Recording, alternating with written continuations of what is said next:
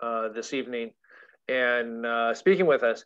You know, so uh, Bonafide was an idea a couple years ago uh, because we had we had to ask ourselves a question: when you look at all the different technologies, security technologies that exist um, to date, why are why are there still records being stolen? I, you know, we'll we'll get into some of the numbers and some of the facts that you know that are that are happening in the world today, and specifically also in Ireland that when you look at the amount of effort in the industry uh, focused on trying to uh, protect data, they seem to be doing um, a job of more guarding it, but the data keeps getting out. And you have to ask you, have to ask that question. And we did so on ourselves, and we had to say, okay, so how can we stop this? It, it wasn't really trying to build a better mousetrap. It was really looking into the real cause as to how these uh, personal records of customers uh, and individuals are getting into the hands of the cyber criminals. And what we found was it really had to do with where the data resides and how do you get to it. Modern day, you know, applications are backed by a database. Most folks, most folks know that. In the enterprise, they definitely know it. You know, when you get online, you do retail, maybe you get on Amazon, and you're searching for, um, you know, something you want to buy. You're literally searching a database if it's health services and you know you're looking at your records x-rays um, test results that's all sits in a database so when the databases are cracked open that's when the information is taken out so we basically at bonafide we said you know how can we fix this some of the things that i've mentioned you know in other talks is most people don't know that you know the ability to encrypt data that technology was invented um, decades ago it progressed, you know, from the 50s, but um, literally in the last 19 to 20 years, there's been no update to encryption technology. AES 256 is the best we have. If it's implemented, um, it protects pretty well. But that's really one of the biggest challenges. So for Bonafide, it was could we protect the data within a database? And that's where we got started. And then it was how easy is it for you to implement it without making any changes to your infrastructure, networks, protocols, security protocols, the databases themselves, the applications. And that was our approach, right? We wanted to make this as transparent um, as humanly possible and work on any kind of device. That's, that's the sort of generally where Bonafide came from, and that's where we're focused today.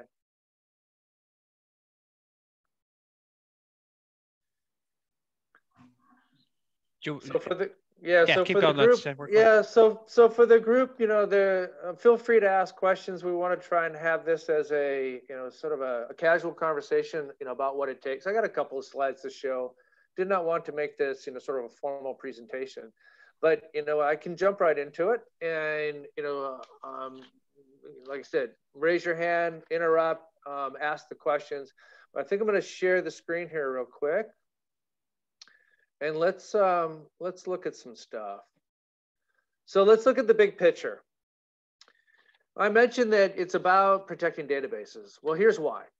If you look at the various industries at the top of this slide, you'll see that you know it reaches from health services, uh, you know, to you know, typical uh, customer management systems or enterprise resource uh, systems, telecom, uh, shopping, and uh, nowadays um, more than half, about 48% of enterprises keep their data in the cloud. In the center is quite frankly, all of these resources that are available, not just the storage, but the databases that are put up by the likes of uh, Azure and uh, Amazon and AWS and Google.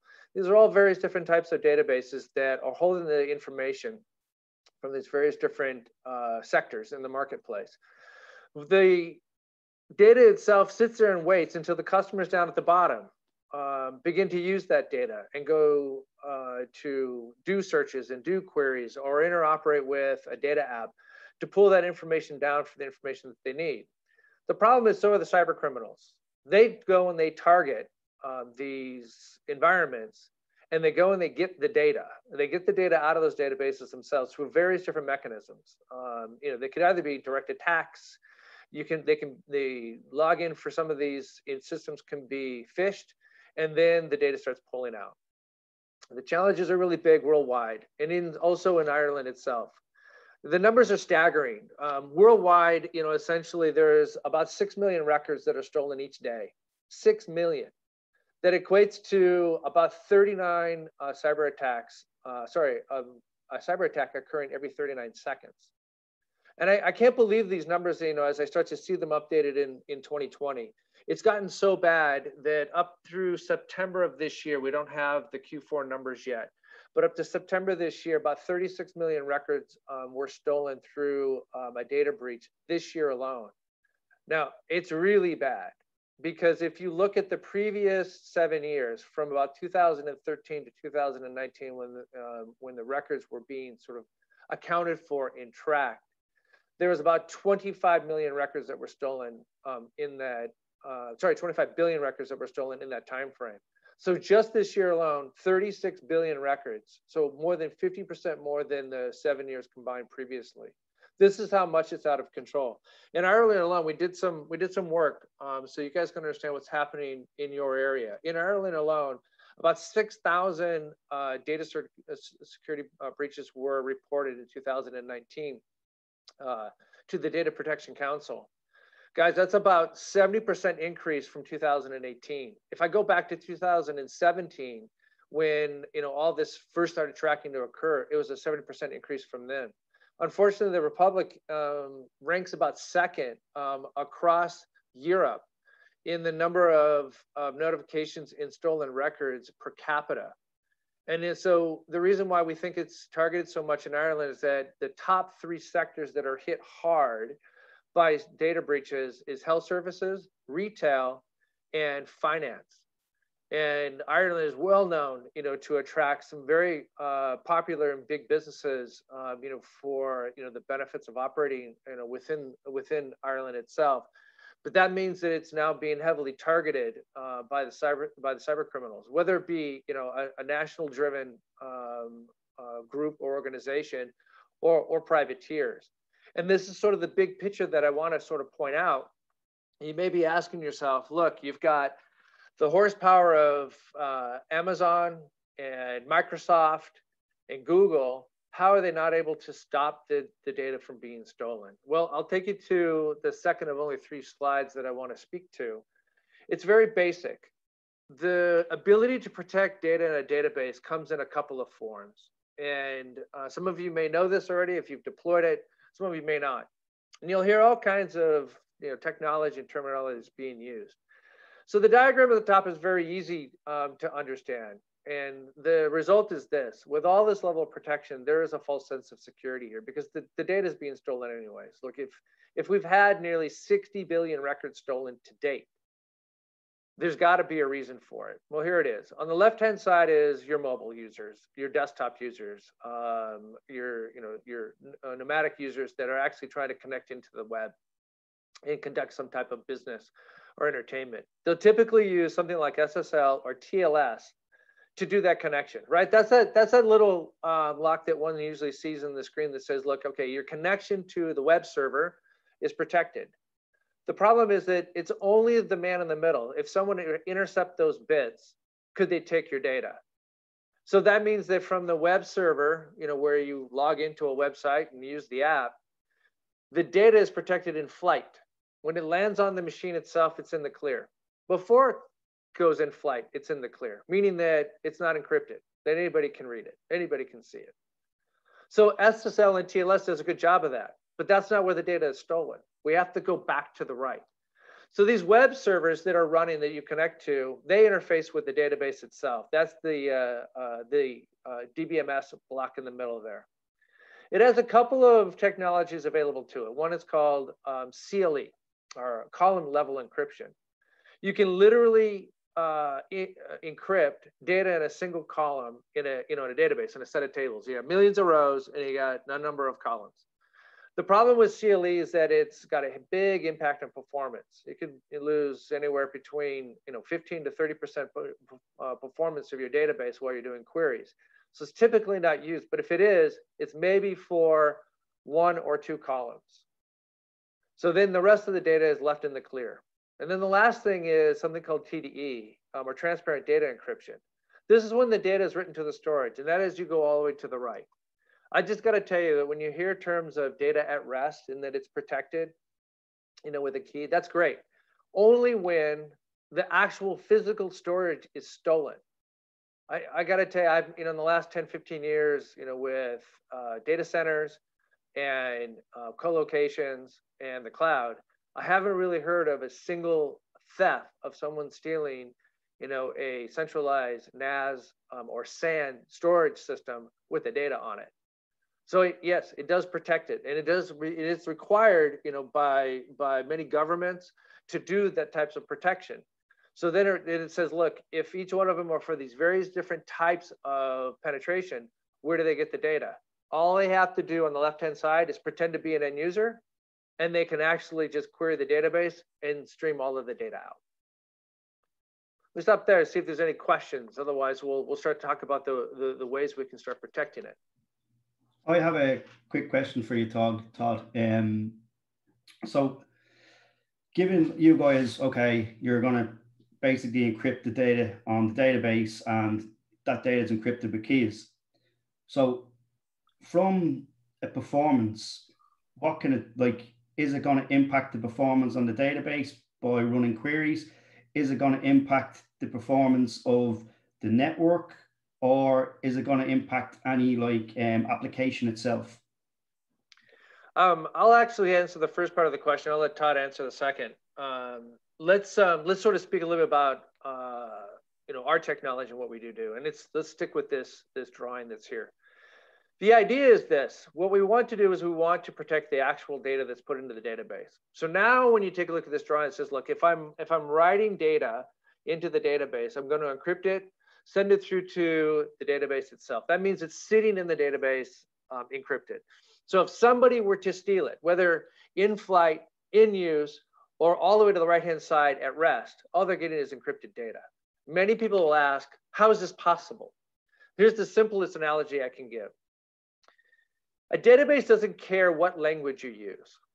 You can, you can put data into a database in German, English, French, Italian. What you have to do is you have to make sure that if you're requesting data from a database in, a, in a particular language, you have to ask it for that same piece of data in the same language. If not, I have to have some way of interpreting it. This is the idea as to why we're able to protect data and not impact the entire infrastructure itself. Because look, you know, if you if you do it, if you build a database in German, it's not going to run slower, you know, because you've decided to do it in English or in Italian. It doesn't matter. It just fits at the, at the end of the day. The next question is, how come no one's done it before? The, the approach to getting it done, um, you know, it has. This is the idea behind CLE, and it is a big performance impact. Columnar level encryption is very expensive to use because the database has to be the entity to do the encryption and decryption. What we've done is we've moved it all the way to the left-hand side to the endpoint devices. Now all we have to worry about is how do they get the keys? So now that everything to the right is not impacted by performance because it's still just operating on bits themselves, but it's not worried about decoding or, or sorry, encrypting and decrypting data. It's just worried about choosing the data you're asking for. So that means that your endpoint devices are the ones that have to be responsible for this. So we've created a couple of solutions. Uh, one is an 800-bit encryption algorithm that runs on an endpoint device, very extremely lightweight, very advanced next generation technology.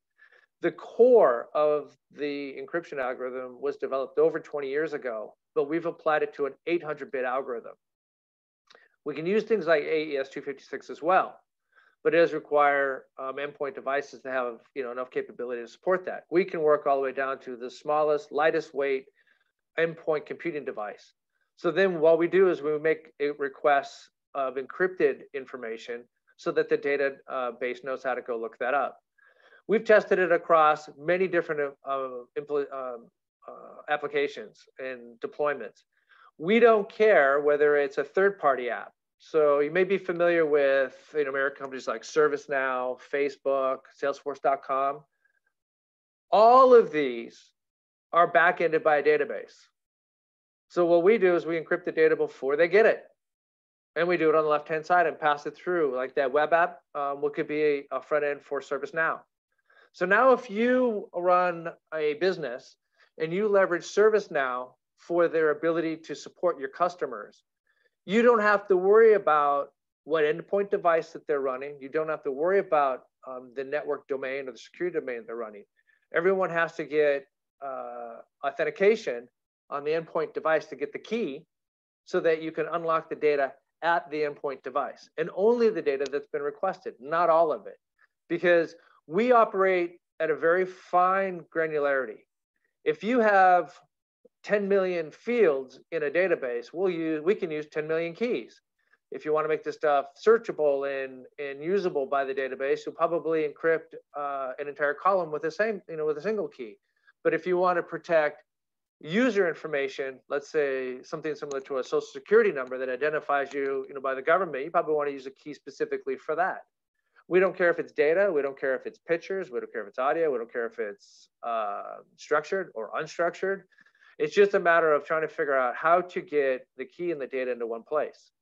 So Bonafide technology is really worried about creating keys and serving keys and then doing the encryption decryption at the endpoint device. So generally answer your question, Ken? Yeah. it certainly I'll, I'll, toss a little more in on performance. Yeah. Um, so looking at the same diagram there, you look at the DBMS, if you've done any kind of CLE stuff, what happens is that normally they'll recommend, if you want to use it, do one column, maybe do two columns, and then don't do any more because you're putting all that strain on the database engine back there. Is trying to encrypt, decrypt everything. It's doing it all. And other, other uh, things you may find out there for doing uh, data protection, they'll have these appliances that you install and you keep scaling those out as you get more users, as you get more data. And so there's always this, this thought process of let's encrypt only what we absolutely have to encrypt and just hope that the other information is invaluable. We go to the other direction, which says just encrypt everything.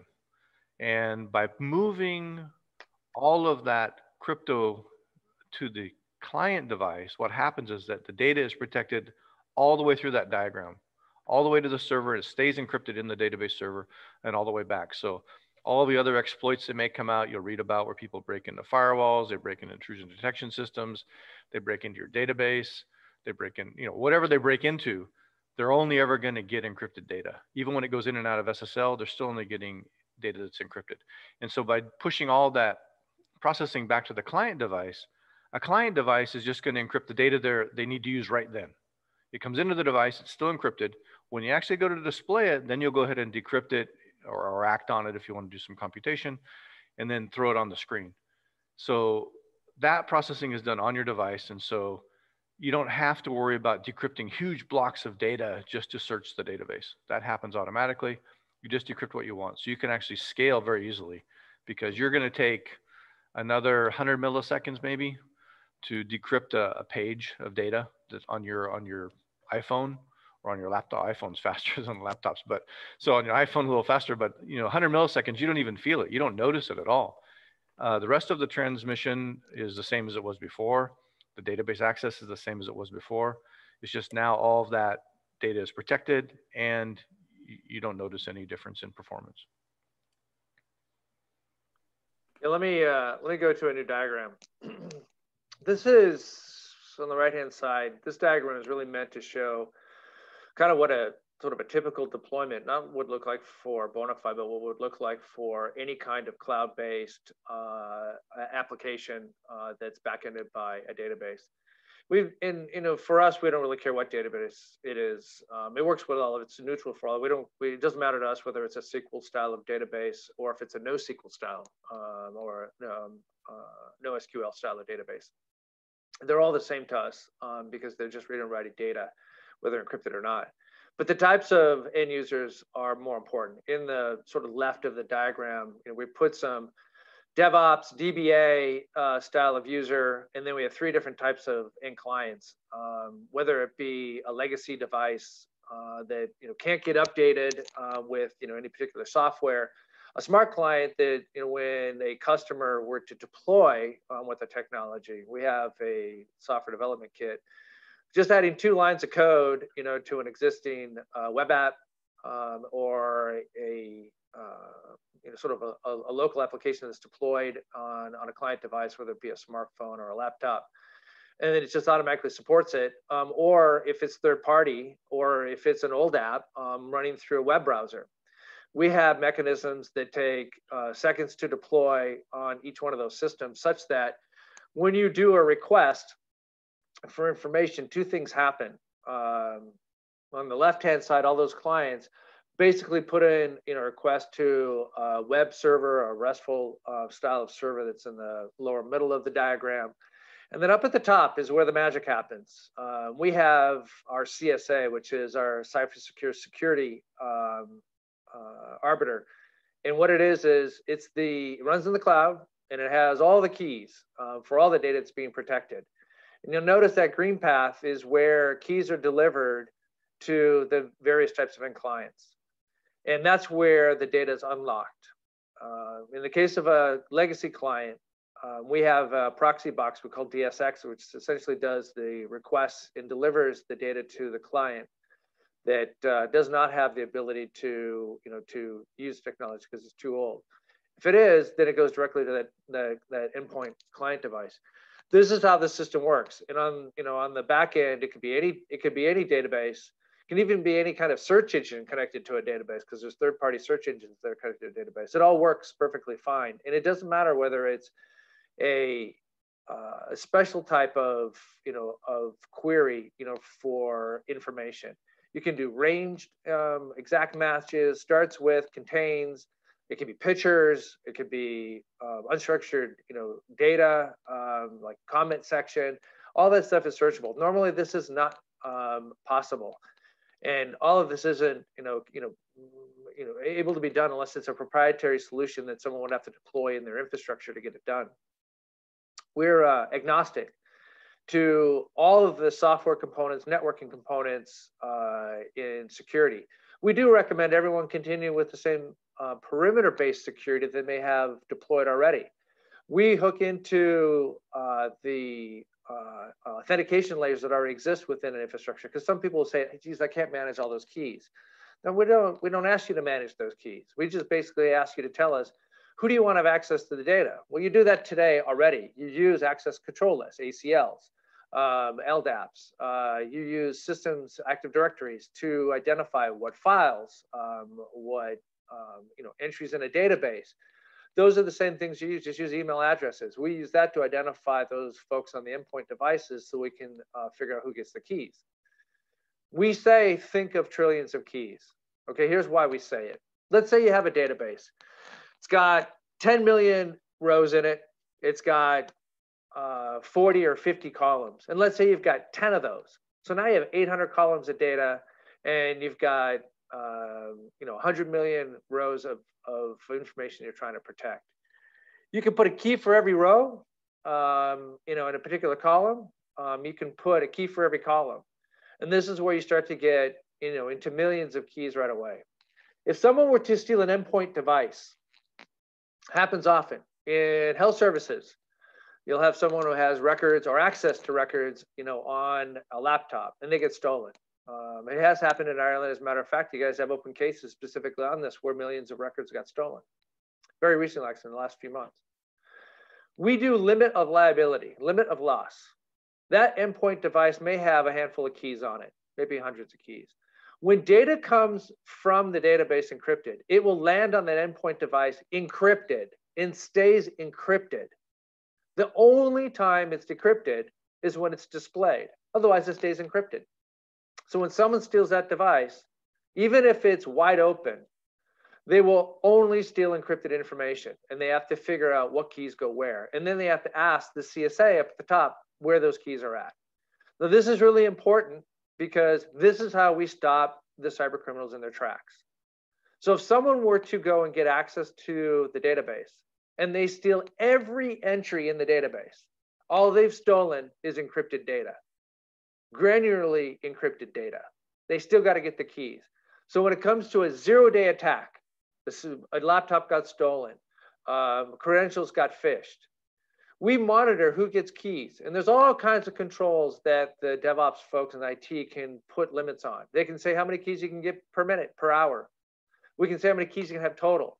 Normally, if it's a user, they don't have access to 100% of all the information that's sitting in your database some fraction of it.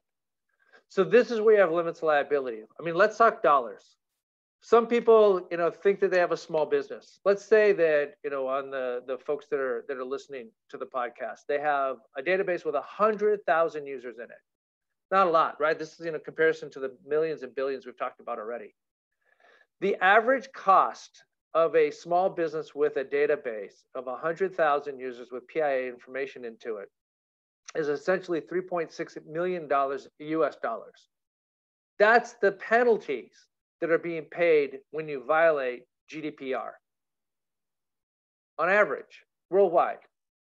Same thing happens within Ireland itself. We also looked if a breach happens to that same business, it could be a loss of about $1.5 million on average. It gets worse as it gets bigger. So if there's uh, customers that are on the call right now, and they have, let's say, um, one to 10 million records, the average cost of that breach is $50 million. So all of a sudden now, you know, it gets to be, you know, 10 to 20 times higher in cost. So it's exponentially more the more records you lose.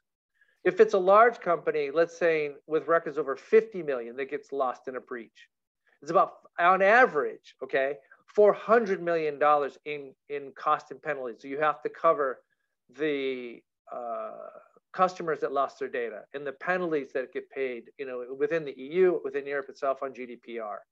So this is a very expensive problem to the point where Cyber insurance has now become very popular, very popular. It, it, it's required to conduct business now. There's some very um, um, well documented uh, breaches. Citibank over, over a year ago, they ended up uh, losing hundreds of millions of records of their uh, banking clients. They came out and said, hey, it's okay. We have a cyber insurance. So our cyber insurance um, we have is about $400 million in cost. They say it's good. We've done the analysis. It's about $300 million in then people paying out as the insurance companies. Bad news because now insurance has gotten more expensive, much more expensive. And even then, people don't know how long it takes, how long they've lost the data. On average, worldwide, about 280 days it takes to not only detect, but to figure out how bad the loss is. It's about a little over 200 days just to detect that loss.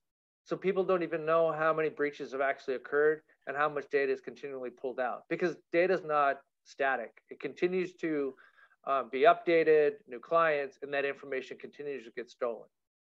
And sorry, Lance, just on that those figures, why, if if that is the cost of a breach and everything that goes with it, why why is it why is it so reluctant of it seems to be reluctant of, of businesses to invest in a in a robust security system or you know robust data protection system? Is it they want to they're they're just it's an unknown cost so they can't see it and then they get a, a, an attack and then it's a cost and they go why didn't somebody else say that to us yeah i'm going to back up they do and there's a lot of companies out there that either try to protect endpoint devices you've maybe heard of a company called like crowdstrike um, you know certainly you've heard of norton uh, and symantec they all try to go and protect what's on the left-hand side. And, and I'm going to give you a concept of, a perimeter security as I do go back to this drawing as you, that you can see.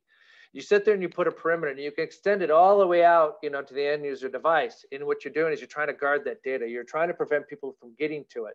And they are, and, and look, uh, the, businesses are trying their best to make sure that happens. But when you start looking down the, the lower left-hand uh, set of bullets, um, you can't stop human error and insider threats.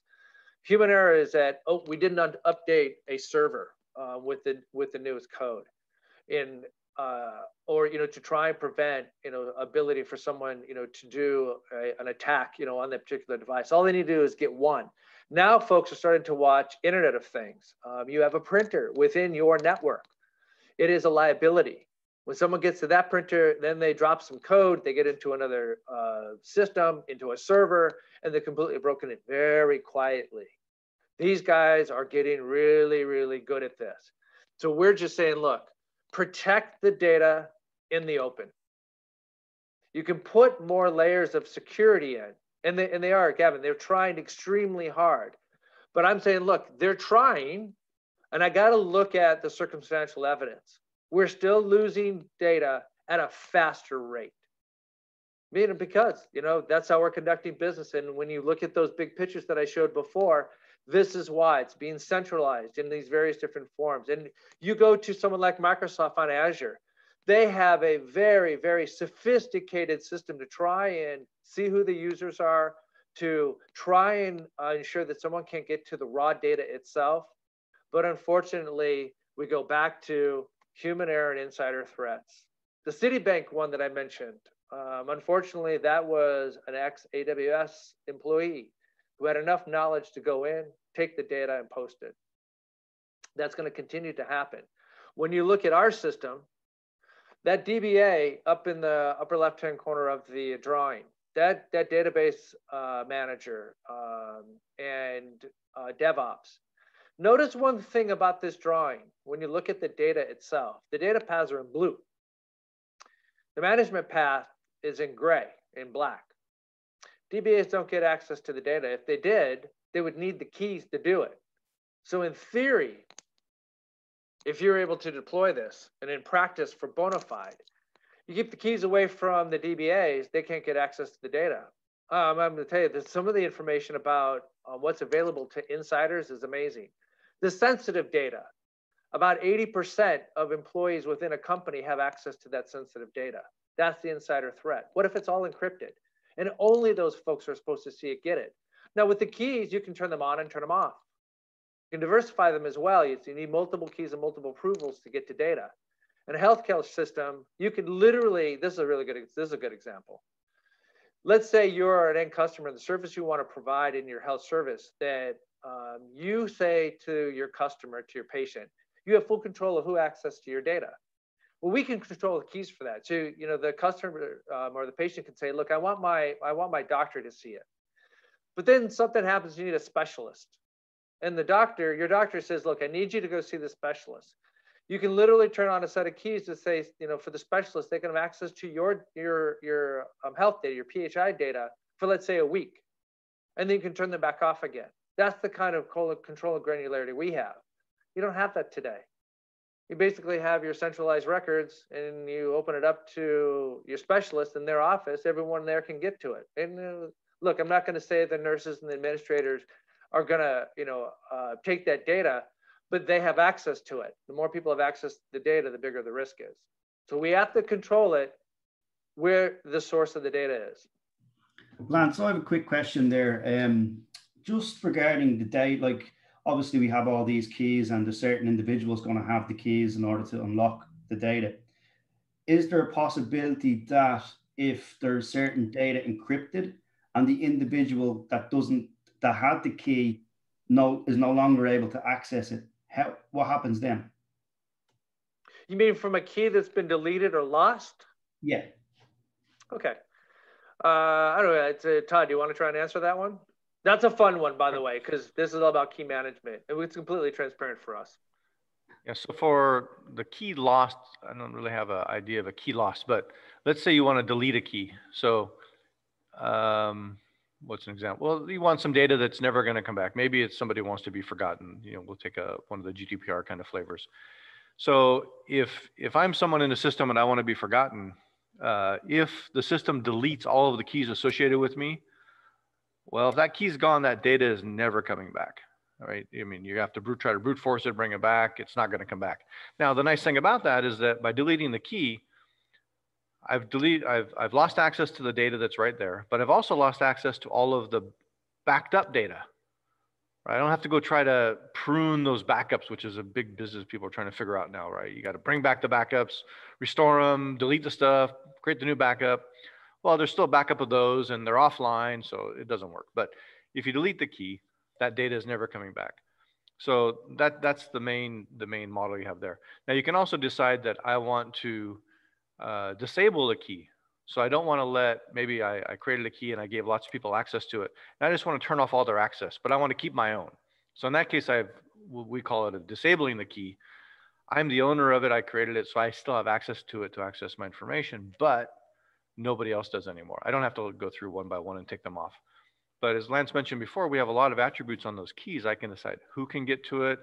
I can decide when it actually becomes available uh, go down the path of doing uh, you have a promotion coming up on your website right and you, it's encrypted until that day and then the key is available and people can see it um, or it's only going to last for three days or i say a key is only accessible 1000 times and i put out a coupon and the first thousand people get it right so the first thousand people to access it get the key, and then the key dies. Um, we give all these kind of attributes around the keys to facilitate these various types of business models. Uh, but certainly once a key is deleted for real, it's not coming back. The data is not coming back. Um, and architecturally, uh, we'll, we'll go down that path as well.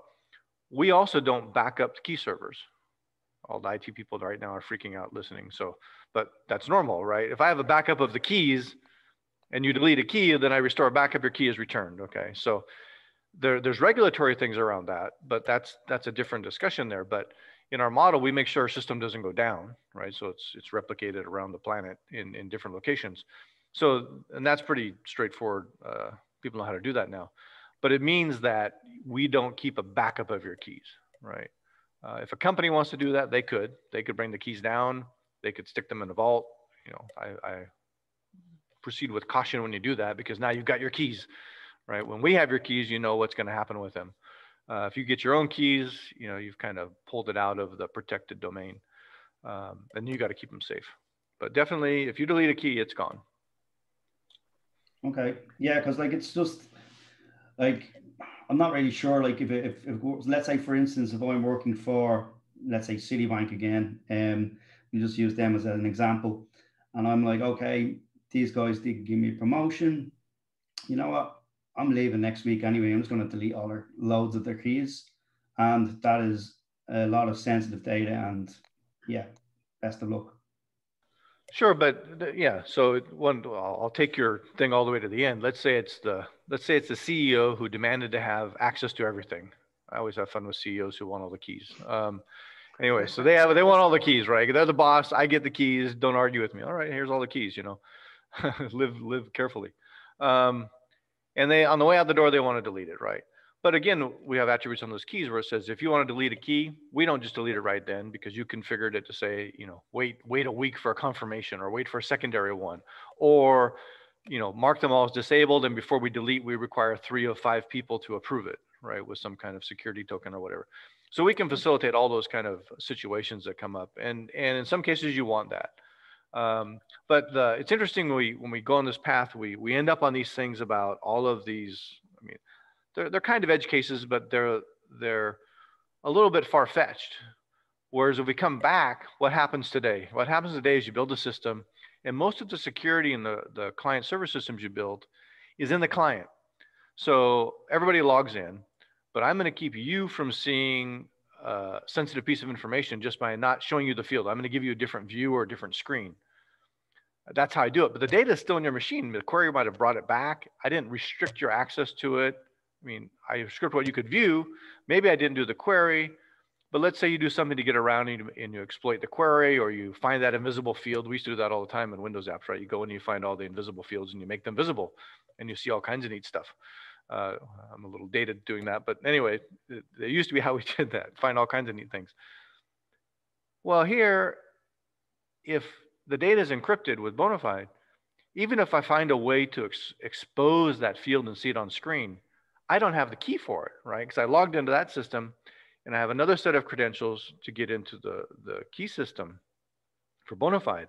And if I don't have the keys, I can see the encrypted data, but I still don't have a key to decrypt it, right? So we, we really moved down the path and this didn't require anybody to rewrite their systems they can still have their UI the way it is now. That's maybe not the optimal way from a security perspective, but even if people exploit that UI, they're only going to see uh, encrypted data. It's, it's, it's a way to really to add on to what people wanted to have happen, but make it make it real. And I would like to add something there, Kenny. Um, you know, something that is happening in the world today is, uh, you know, people are getting impacted, right? Uh, companies are having to do, you know, um, really radical things, radical move, um, just to stay up and running. And people are getting impacted, and we're seeing that where people, you know, uh, intentionally, uh, they grab data from the company and they walk away with it, right? And then they figure out because in the black market, they figure that you know they can monetize it. So uh, it applies to that. It applies to what's going on in the real world right now with uh, people getting impacted, um, getting let go, and also with uh, you know big companies acquiring smaller companies, the M&As. Uh, so it applies to those as well. For sure, for sure. And just like uh, well, one other thing, and I, I, after this question, I'm, I'm, gonna I'm gonna stop. I'll, I'll, let someone else have a chance. But um, just from um, like a pricing perspective, and I understand how we about all of these keys, and there, there's so many of them. Like we're gonna have a lot of businesses that are in the kind of SMB, SME that are not at the enterprise level. Are they going to be able to afford this solution? Yeah, I think I can take that question on. Uh, it's very straightforward. So we're we're basically in the business of of key management um, and offering keys as a service, and then uh, we have uh, you know the the the client deployment. The model is pretty straightforward. We just need to know you know how many how many clients and users you, that you have, and there's a there's a uh, nominal annual subscription fee for that. Um, right now, uh, today the retail price is uh, 25 US dollars per person per year and then when it comes to keys, um, it has a step pricing um, designed in such a way that the more keys you use, the cheaper it gets. And it gets down into the tenths of a penny, you know, for a key, right? So we imagine folks using millions and millions and uh, billions of keys. For the larger corporations, it gets into the trillions. And so we've designed a system for scalability and reliability. You heard that from Todd. So the CSAs will be replicated um, around the world so the uh, performance for getting keys is negligible. There's zero impact on performance. Um, you don't have to have control of, of the endpoint devices uh, uh, directly you know, within your uh, network domain. This is the good news, right? If you want to protect the, um, the transfer information to your clients, right? that you you don't want to own their machine. You don't want to deal with the software either. You can embed it into the app itself. You can operate through a web browser. They just load up the uh, a plugin for web browser, and everything works. They don't get you know a hit on the keys. In fact, people don't even know the keys are happening. We have something that's a transparent you know use case here where there's no application or user awareness that's necessary. It just happens all in the background. We um, encrypt the data so it looks like data, so it operates within the entire system itself. We don't make any changes to operating systems or applications, and we automate everything for key management just relating to those users. So we want millions and trillions of keys to be used. The cost becomes, you know, now so inexpensive that it's it's at one point because through you know the step pricing, you get into the millions of keys. It's fractions of a penny. So we keep those costs under control. That's perfect because like um, I know it's it's the type of like security that we're like I know from a West Tech perspective, we're trying to hit out at the SMB, SME um, kind of customers and really show them that like, you know, like like if you, if you you're not going to need pretty much anything else once you have this. And I, I don't really like saying that, but it's kind of in a way you don't. You know, if if you have your data encrypted on your database and nobody can decrypt it, it's it's it's pretty much it's pretty much okay, right? Because like you're you you don't need to have all this your your big perimeter fence or you know, or even I was speaking to a guy there last week and I basically said to him, I was I was like, look, when you're going to burglar a house and one house has an alarm and the house beside it doesn't have an alarm, which one are you going to burglar? You're going to burglar the one with without the alarm. And from a Bonafide perspective, we can say, okay, Bonafide is the alarm, and it's going to basically show people that you know what, if you go in there, no, there's no point. Let's move to the next one. I like your analogy, but I'm gonna I'm gonna put a bit of a twist on it. You've locked up your entire house. You set the alarm, and you leave the key in the front door. With yeah. Bonafide, you walk into the front door, and every valuable in your house is in its own separate safe bolted to the floor. So go ahead, walk in the house. You're not hmm. going to get the you're not going to get your valuables. That is the difference because if we talk about an alarm, it's a perimeter base. Mm. Right? So there you have a sensor, you know, on your window. If somebody opens your window, it sets the alarm off. What happens when you break the window? No alarm goes off. Unless you have a motion sensor in your house, you're not you're all you're going to do is detect that something happened. You don't know what got stolen.